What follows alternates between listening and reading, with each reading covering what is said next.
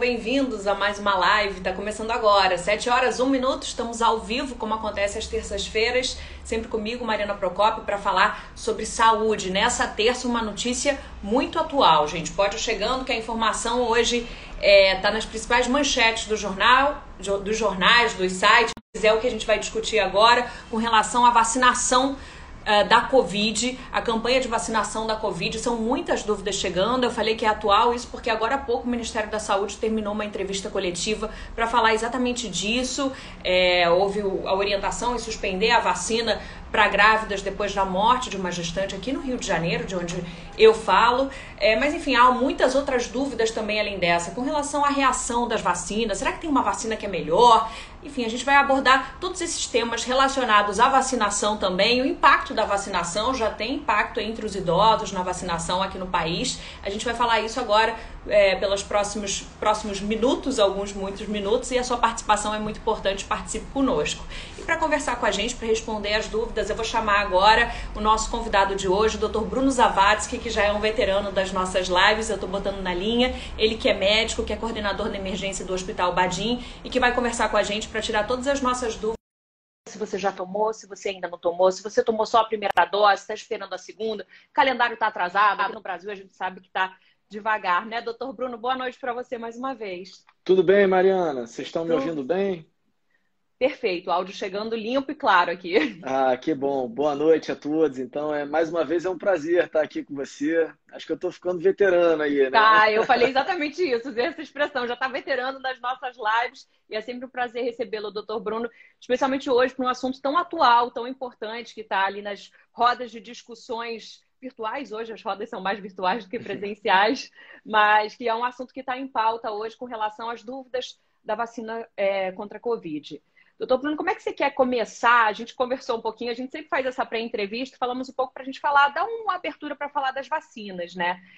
A gente tem um tema super atual, até troquei uma ideia hoje com o doutor Bruno, porque esse tema está rolando, assim, tá nos noticiários, nas principais manchetes, que é com relação à orientação da Anvisa para suspender, por enquanto, né, a vacina para gestantes. E aí, como jornalista, eu fico me coçando para começar com a notícia mais quente. Pode ser, doutor Bruno? A gente pode, claro, a gente pode falar sobre isso, sem problema nenhum.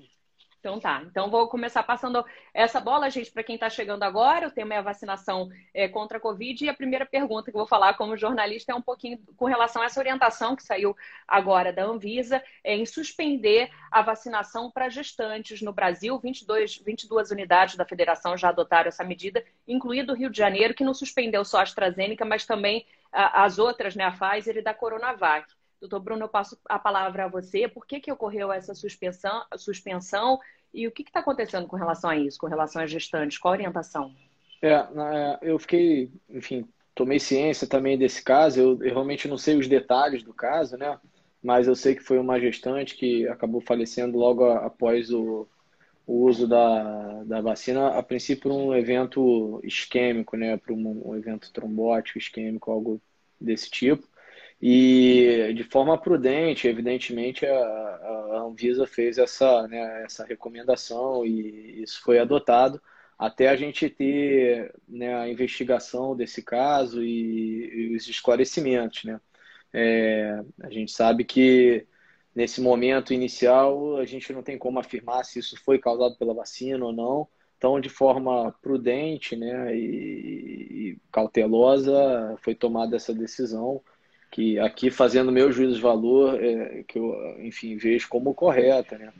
É interessante porque dessas vacinas que a gente vinha administrando aqui no território nacional, né, no Brasil, como a Coronavac, a vacina da AstraZeneca e agora, né, mais recentemente a da Pfizer, a única realmente que a gente tinha feito estudos nos grupos, né, que foram vacinados e entraram nos trabalhos, nos trials,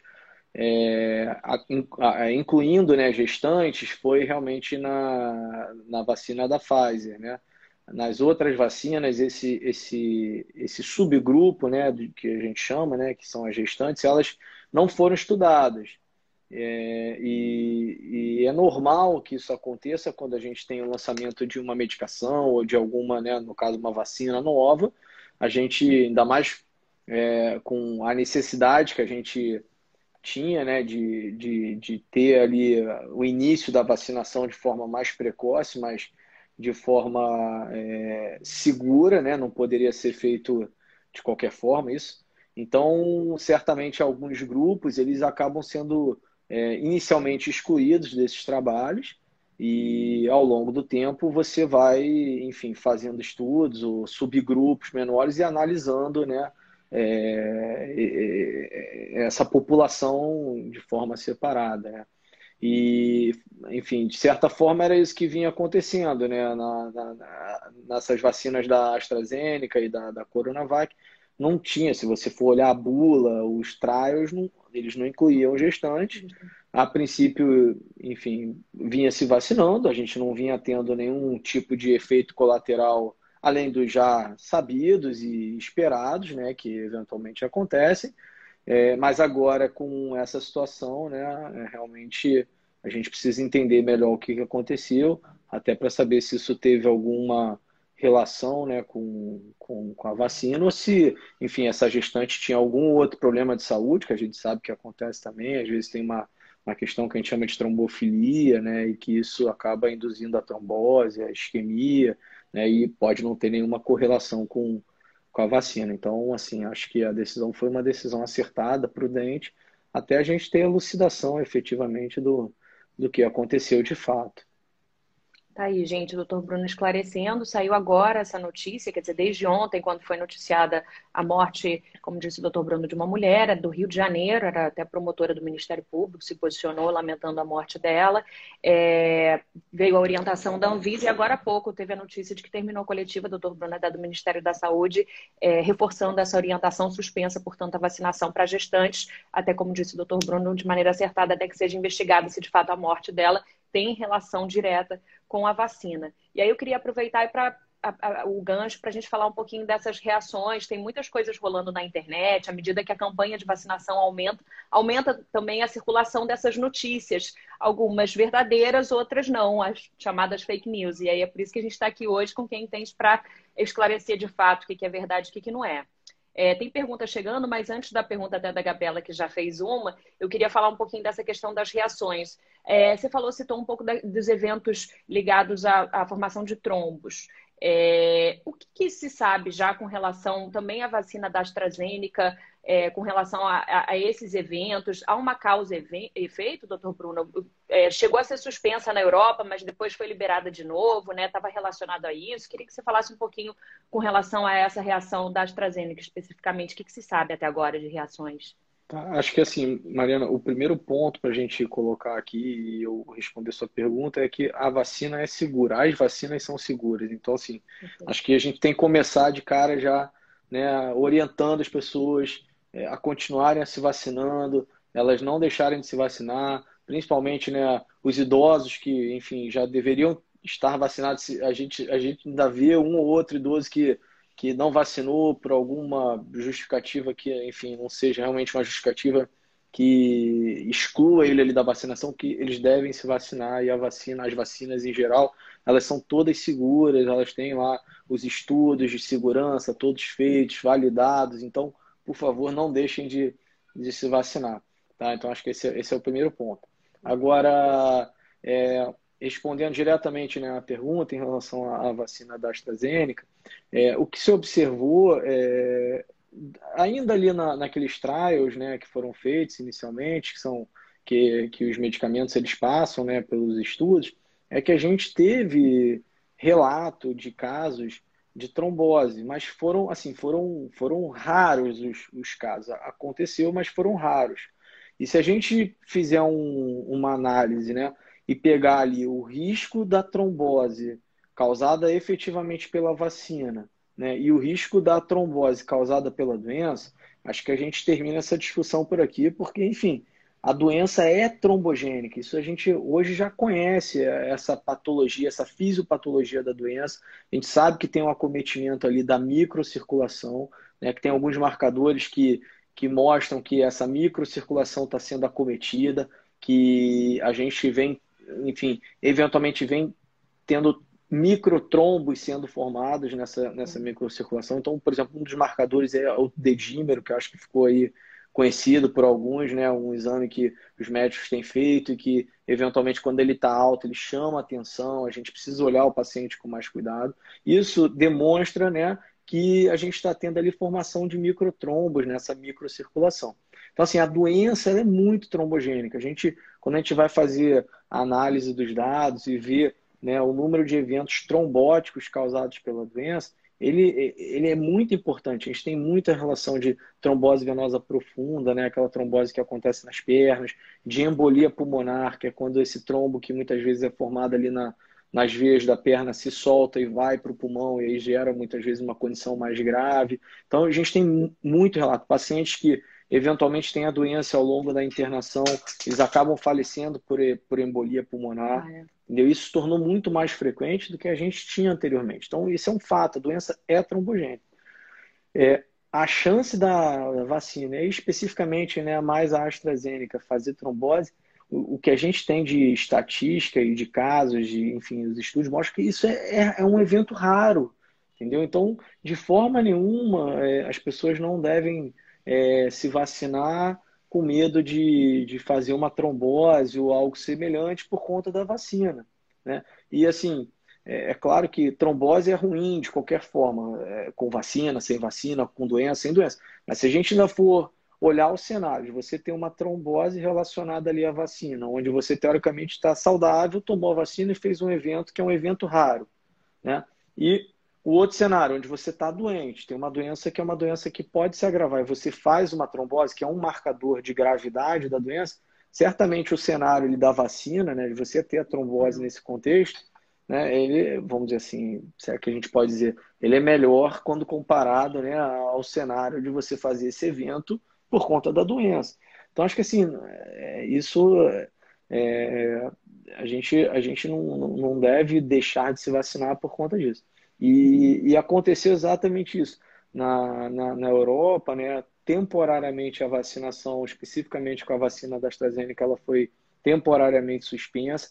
Foram revisitados os casos, foram refeitas as análises, olhar, e ficou evidente que primeiro que não se fechou ali uma relação de causa e efeito da trombose com a vacina. Então, se isso existe, a gente ainda tem dúvida, a gente ainda não tem assim, né, a certeza, a evidência de que a trombose realmente é pela vacina. Mas se isso existe, isso é muito, muito pequeno em termos de incidência, em termos de risco, quando comparado a não se vacinar e pegar a doença. Então, assim, né, a gente tem que vacinar e é importante todo mundo ter consciência disso, não deixar de se vacinar com esse medo, com esse risco, porque ele realmente, se ele existe, ele é algo muito, muito pequeno. A gente está conversando com o Dr. Bruno Zavaski, que é médico, que é coordenador da emergência do Hospital Badim. Né, Dr. Bruno, e queria aproveitar até a sua experiência, está falando dos benefícios da vacina, e você que está na linha de frente vê isso claramente. Queria que você falasse um pouquinho, aproveitar esse gancho, como a gente fala, para falar um pouco do impacto que você tem visto aí no atendimento a pacientes, com o avanço da campanha de vacinação entre os idosos, por exemplo. Aqui no Rio de Janeiro, em diferentes capitais, os idosos, a maioria dos idosos já foi vacinada. Aqui no Rio de Janeiro, 25% no último balanço da Prefeitura da população já tinha tomado pelo menos a primeira dose da vacina. Os idosos, esse percentual é muito maior. E você tem sentido uma queda no atendimento desses idosos entre pacientes graves, assim, de quadros graves de Covid, desde o início dessa campanha, com o avanço da campanha, isso tem se refletindo nas emergências? Isso não é só uma percepção minha, mas isso é um fato, isso está dentro dos números. E hoje eu conversei, inclusive, com alguns colegas e infectologistas também, que mostram já uma queda importante ali do número de internações desses idosos, dessa população que já está vacinada, e até da mortalidade dos CTIs que eles trabalham, porque a gente sabe que esses idosos, né, aquela população que tem 70, 80, 90 anos, é justamente a população que tinha maior risco ali de evoluir com a forma grave da doença, por vários fatores, né, dentre eles por ser a população que tem o maior número de comorbidades, né, o maior número de doenças, principalmente as doenças crônicas, que são as doenças que estão associadas ao pior prognóstico da doença, né? Ao pior desenvolvimento, pior desfecho da doença. como diabetes, hipertensão, enfim, doença renal, né, doenças autoimunes, uso de alguns medicamentos como imunossupressores. Então, né, essa população era uma população muito fragilizada.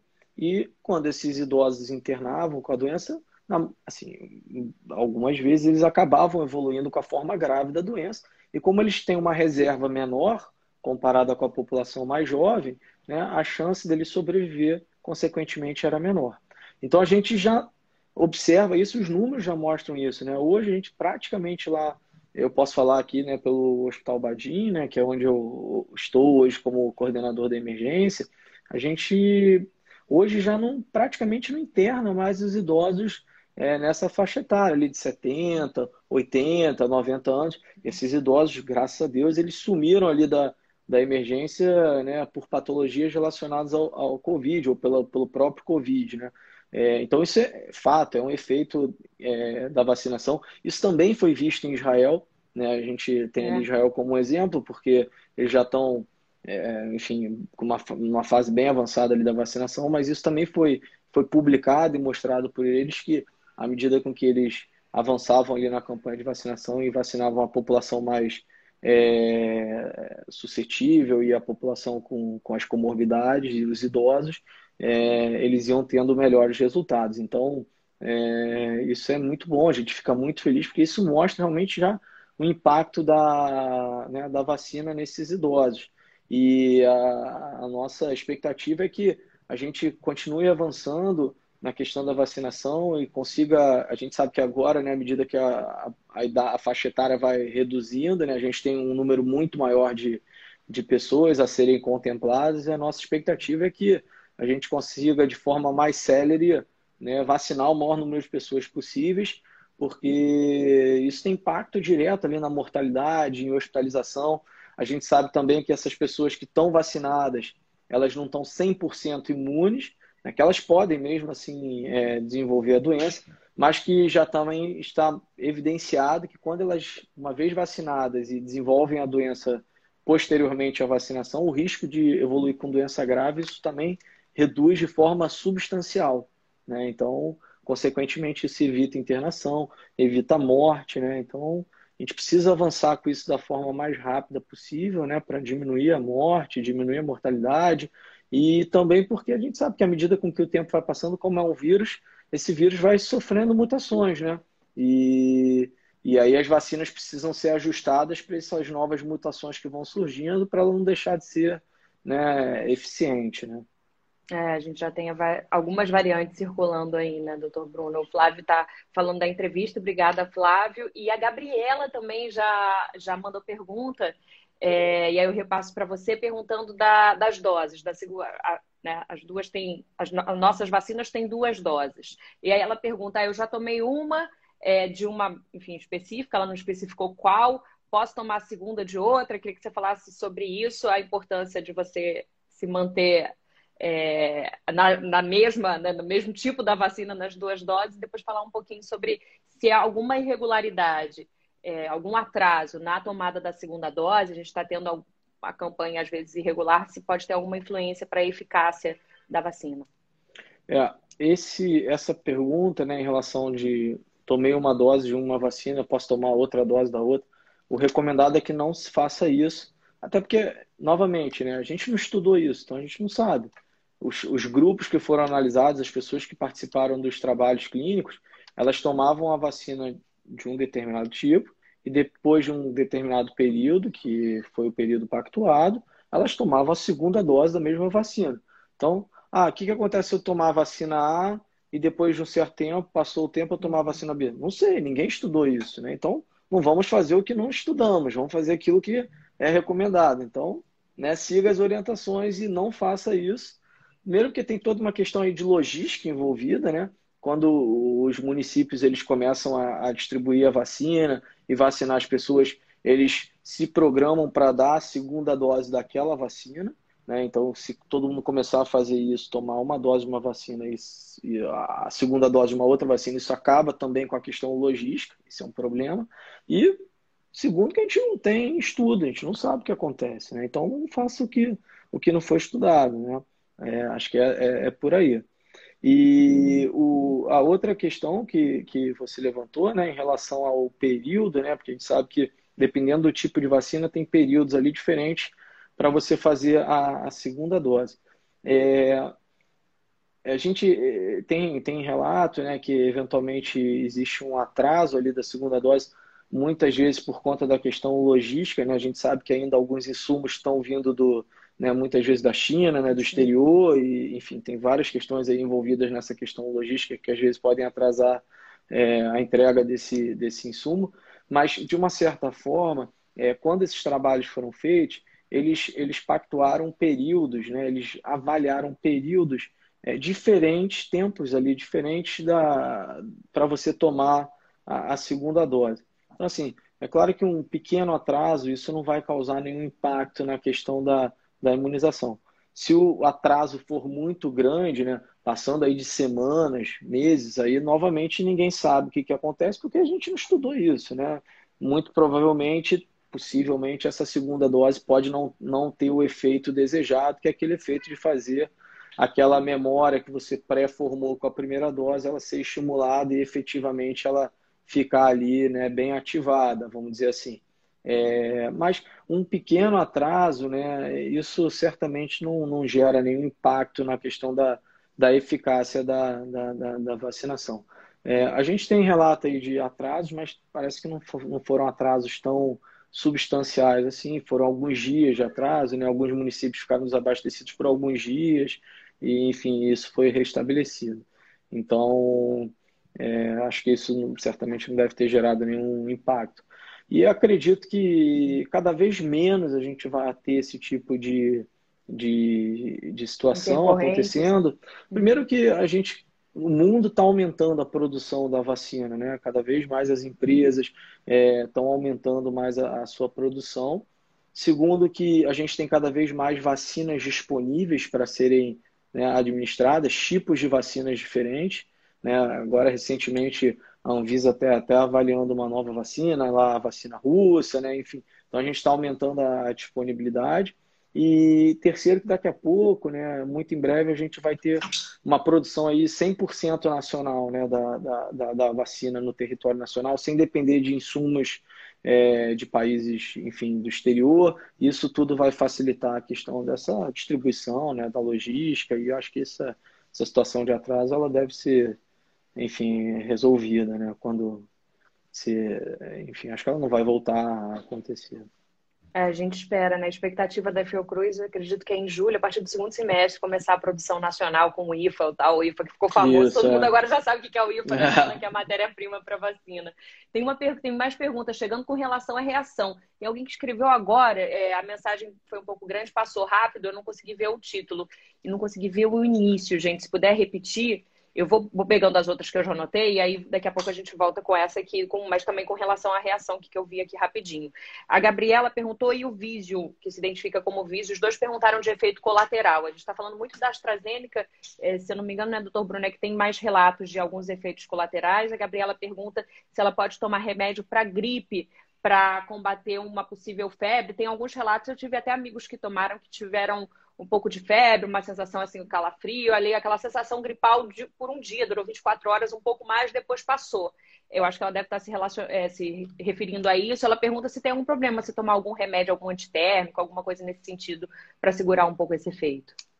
Acho que, primeiro assim, eu não sei exatamente a que remédio para gripe ela está se referindo, né? Porque, enfim, tem vários tipos de remédio, mas acredito que deva ser relacionado ali aos antitérmicos convencionais, como dipirona, paracetamol, e não tem nenhum problema. Inclusive, quando a vacina é administrada, as pessoas recebem essa orientação, olha, se você tiver dor, se você tiver, enfim, febrícula, que pode acontecer, como qualquer vacina, você toma lá sua dipirona, toma seu paracetamol, né?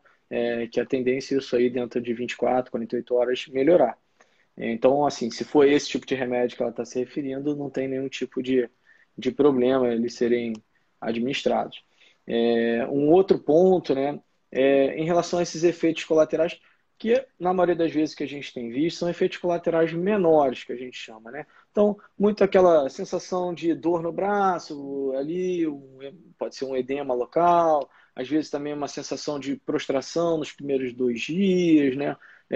Eventualmente algumas pessoas referem um pouco de febre. Então, assim, a gente sabe que tem algumas vacinas que elas podem fazer, né, esse tipo de reação. Realmente tem tido um maior relato desse tipo de relação com a vacina da AstraZeneca, né? Isso é mais do que a gente tem visto, né? Se você me perguntar assim, Bruno, já tem algum trabalho publicado mostrando? Assim, eu pelo menos não vi, né? É difícil falar que não tem, porque também, né, hoje em dia, a cada dia é publicado vários trabalhos, a gente não consegue acompanhar esse ritmo, mas, enfim, não vi nada publicado, até porque acho que são informações muito novas, mas de uma forma geral, quando a gente conversa com as pessoas, quando a gente conversa com os outros médicos, a impressão que a gente tem realmente é essa. Mas são efeitos, de novo, colaterais menores, que eles são, enfim, passageiros e se resolvem com a questão aí do antitérmico, né, com medicações convencionais. Agora, um ponto importante é que se esses efeitos eles permanecem ou se acontecem outros efeitos, não aquela prostração inicial, aquela febrícula, mas, enfim, efeitos mais importantes, sei lá, uma trombose ou uma dor diferente, uma febre alta persistente, isso precisa ser informado, né, às autoridades competentes, no caso, as autoridades ali, a vigilância, né?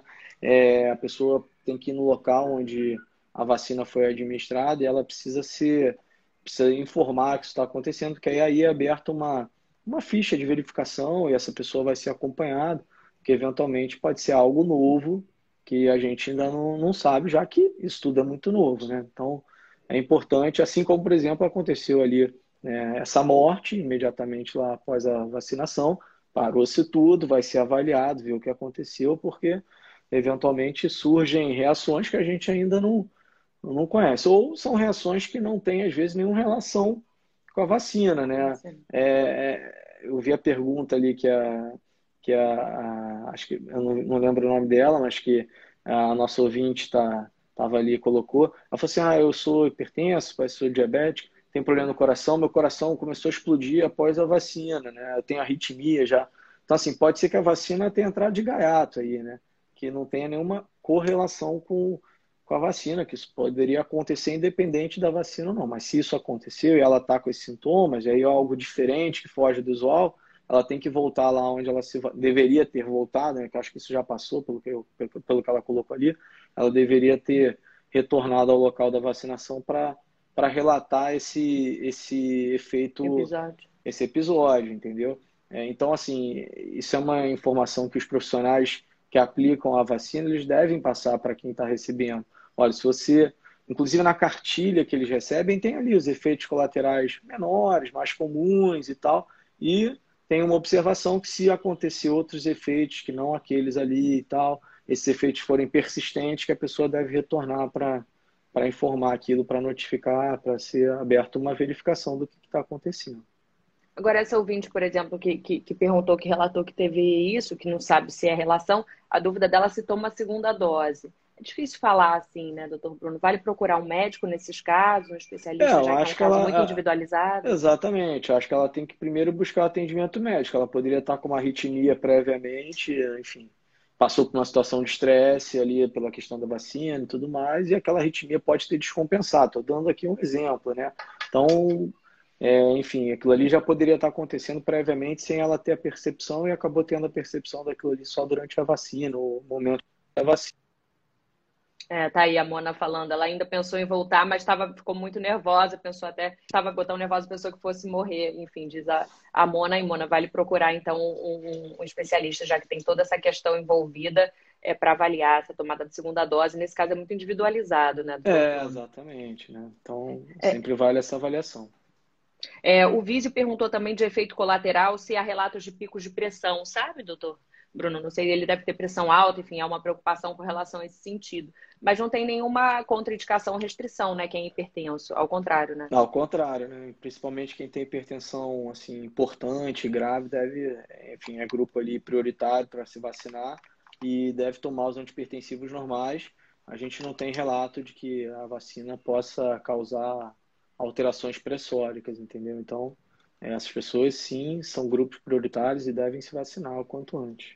Assim possível. Perfeito, tá aí, a Mona está agradecendo, fica bem, viu, Mona, depois dá notícia pra gente. O Flávio falou que tomou AstraZeneca, ele e a mulher dele da mesma ampola, ela teve reação e ele não.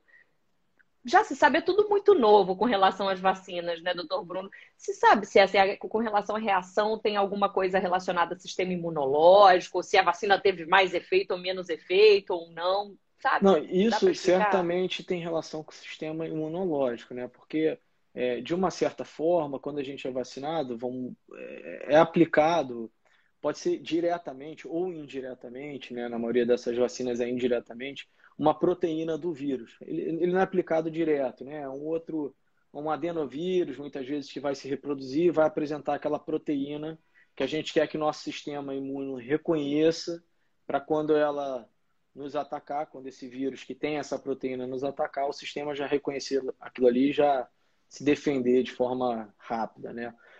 Mas o que eu ia falar é que quando existe essa reação do sistema imune, cada pessoa tem um tipo de genética, tem uma resposta diferente. Então, assim, essa reação pode ser mais intensa em algumas pessoas, pode produzir um pouco mais de citocinas, são moléculas inflamatórias, pode dar um pouco mais de efeito, enquanto em outras pessoas isso pode não acontecer, entendeu? Então, é muito individualizado isso. Por isso que a questão não é a ampola ou a questão é a resposta individual. É o seu sistema imunológico. Uhum. De cada um, exatamente. É igual criança, né? Tem criança que toma uma vacina X, não tem efeito nenhum. Outra criança toma a mesma vacina, apresenta um pouco de febre, né? Então, enfim, é muito individualizada essa resposta. Mas não quer dizer que quem teve febre está mais protegido, quem não teve não tem isso. Não tem que você produziu mais anticorpo ou menos anticorpo, entendeu?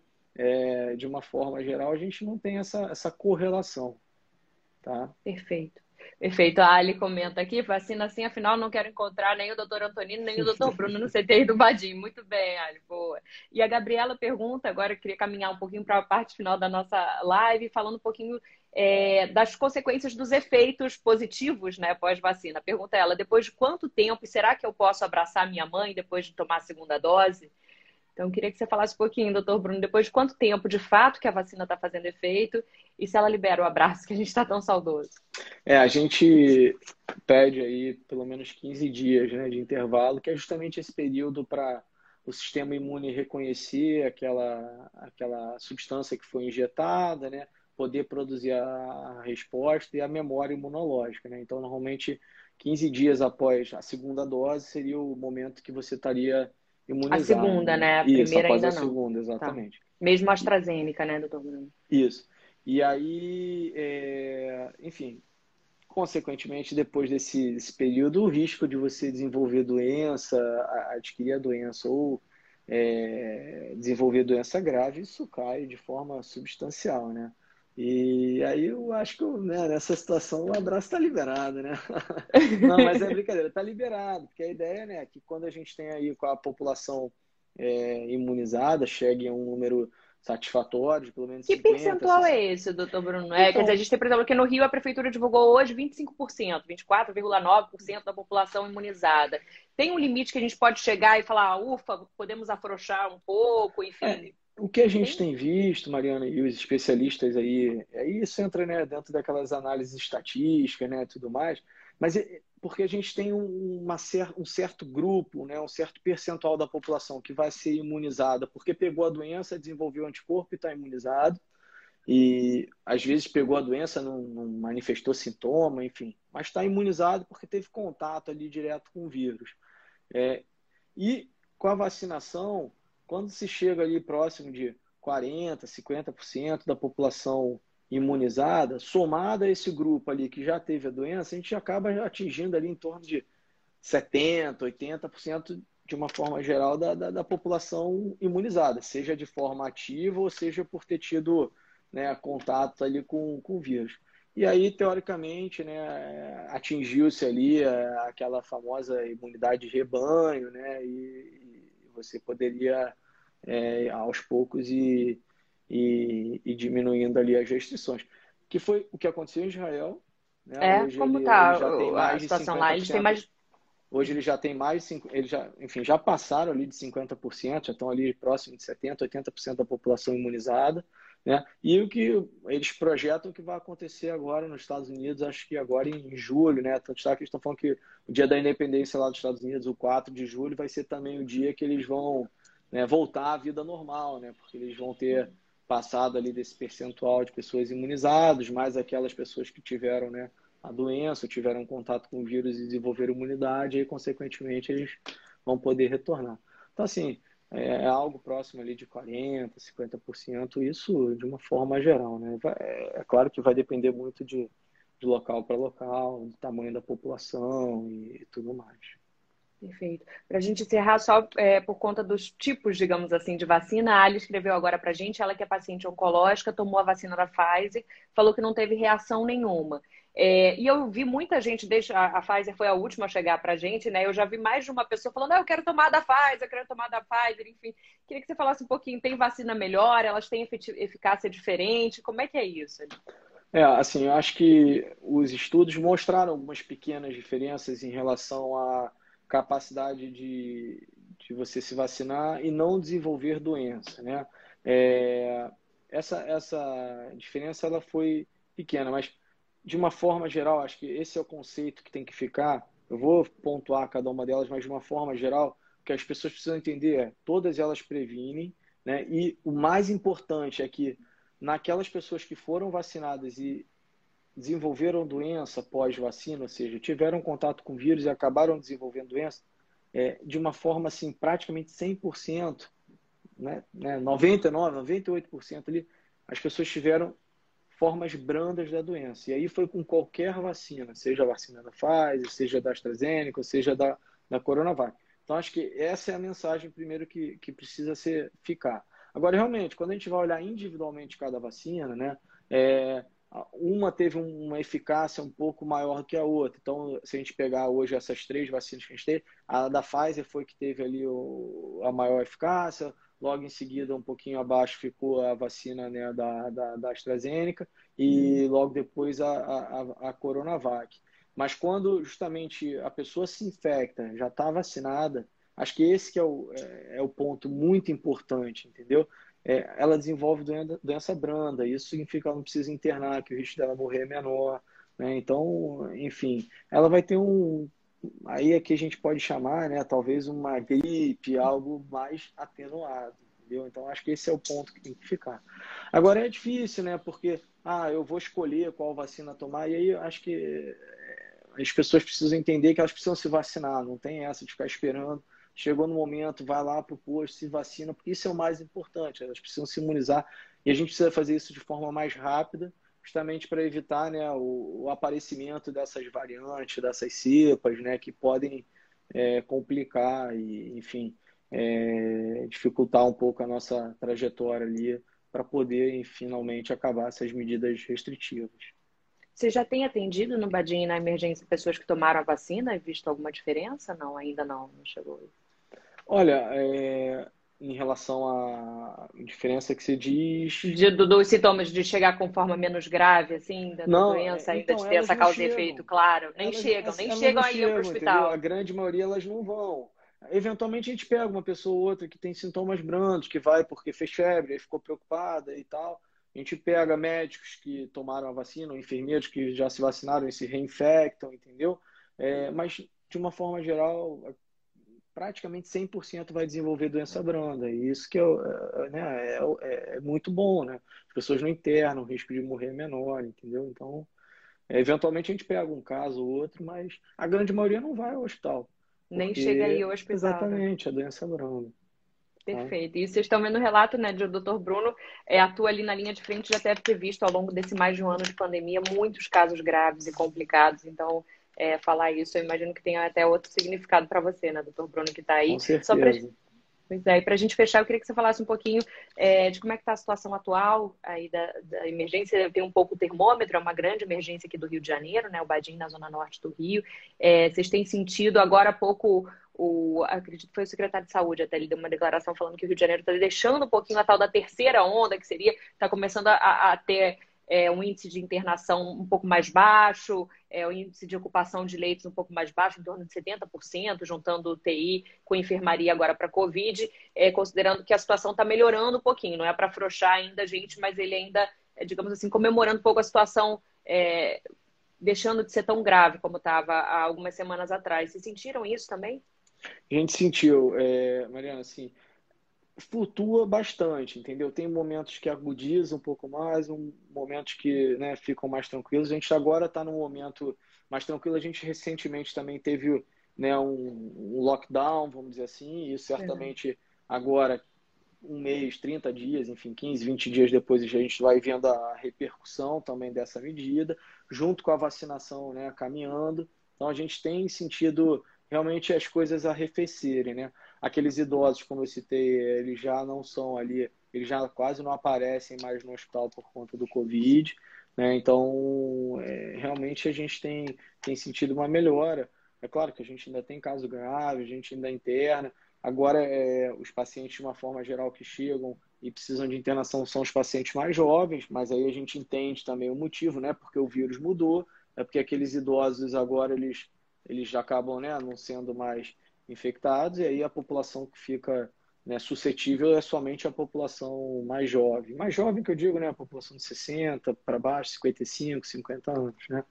E eu acho que esse ponto é importante também, porque a gente até hoje ainda vê algumas pessoas com outras doenças chegando atrasada na emergência, né? Então esse foi um ponto que a gente já conversou, né? E vale a pena, acho que, reforçar aqui que lá, eu posso falar lá pelo hospital, a gente tem uma rota segura, né? Que a gente diferencia o caminho dos pacientes com suspeita de Covid, sem suspeita de Covid lá na emergência, ao longo de toda a internação. Então, as pessoas que possuem outras doenças, que elas continuam existindo, elas continuam descompensando, elas precisam procurar o hospital, elas não podem ficar com medo de ir à emergência, porque se isso é feito, se elas não buscam o hospital, né, quando indicado, elas acabam chegando no hospital numa fase mais tardia, e isso certamente complica o tratamento, né? Então, aquele doente que está infartando e que não vai para emergência, aquele doente que tem uma infecção grave e não vai para emergência, quando ele chega tardiamente, certamente o tratamento é mais difícil de ser feito. Perfeito. Dr. Bruno Zavaski, coordenador da emergência do Hospital Badim. A Silvia e o Célio Bastos já mandando um abraço para você, acompanhando a live.